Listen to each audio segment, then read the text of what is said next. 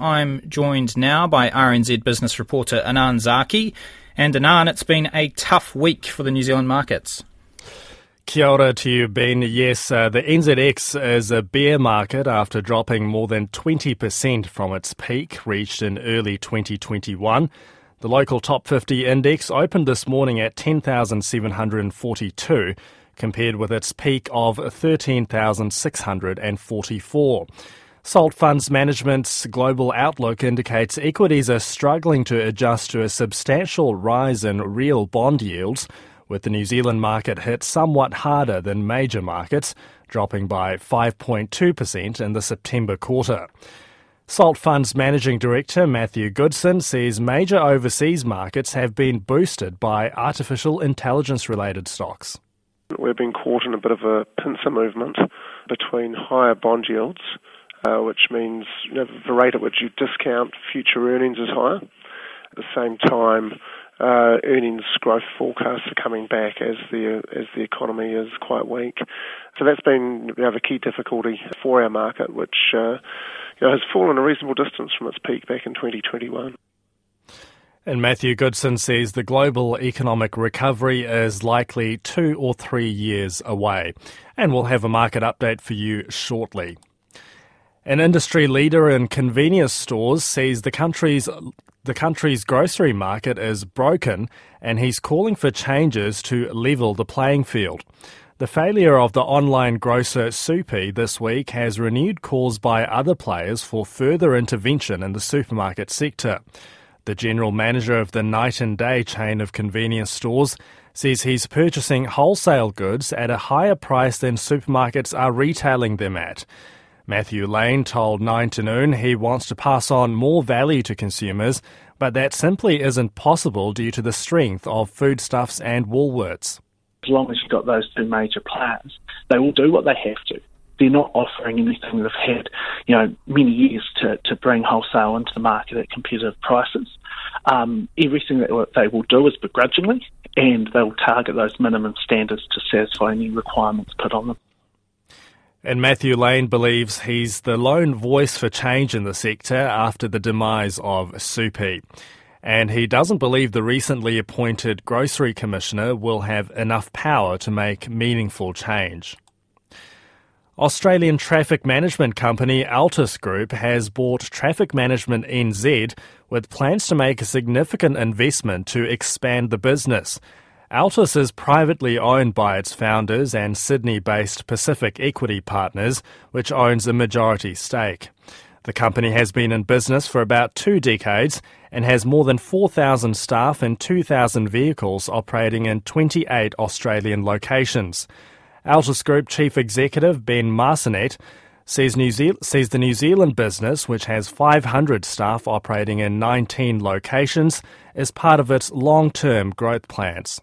And the reason for purchasing TMNZ, we've looked at over 40 businesses and bought four. We look for businesses that have a very well aligned value set with what it is that Altus is all about, but also businesses that are at a point in their life cycle where they do require additional capital that's probably beyond the reach of the family owned founders that, that have those businesses. We'll look to come in and deploy uh, additional capital by more newer vehicles, better vehicles, uh, more equipment for the business in New Zealand and allow it to take advantage of some of the opportunities that it already has in front of it without us needing to do a whole lot, to be honest. We're just here to help give them the financial backing that they need to achieve their full potential. Ben Marcinet says the value of the deal, as well as its planned investment, hasn't been disclosed, but says it is significant. The Disney empire, the House of Mouse, celebrated its 100th anniversary this month with recognition of its pioneering role in mass entertainment, whether it's been theme parks, animation, movies, or streaming.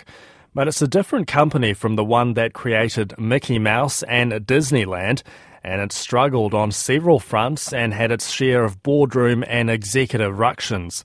Analyst Paul Verna of Insider Intelligence says the company is at the crossroads. They're facing a not so solid economy, global conflicts.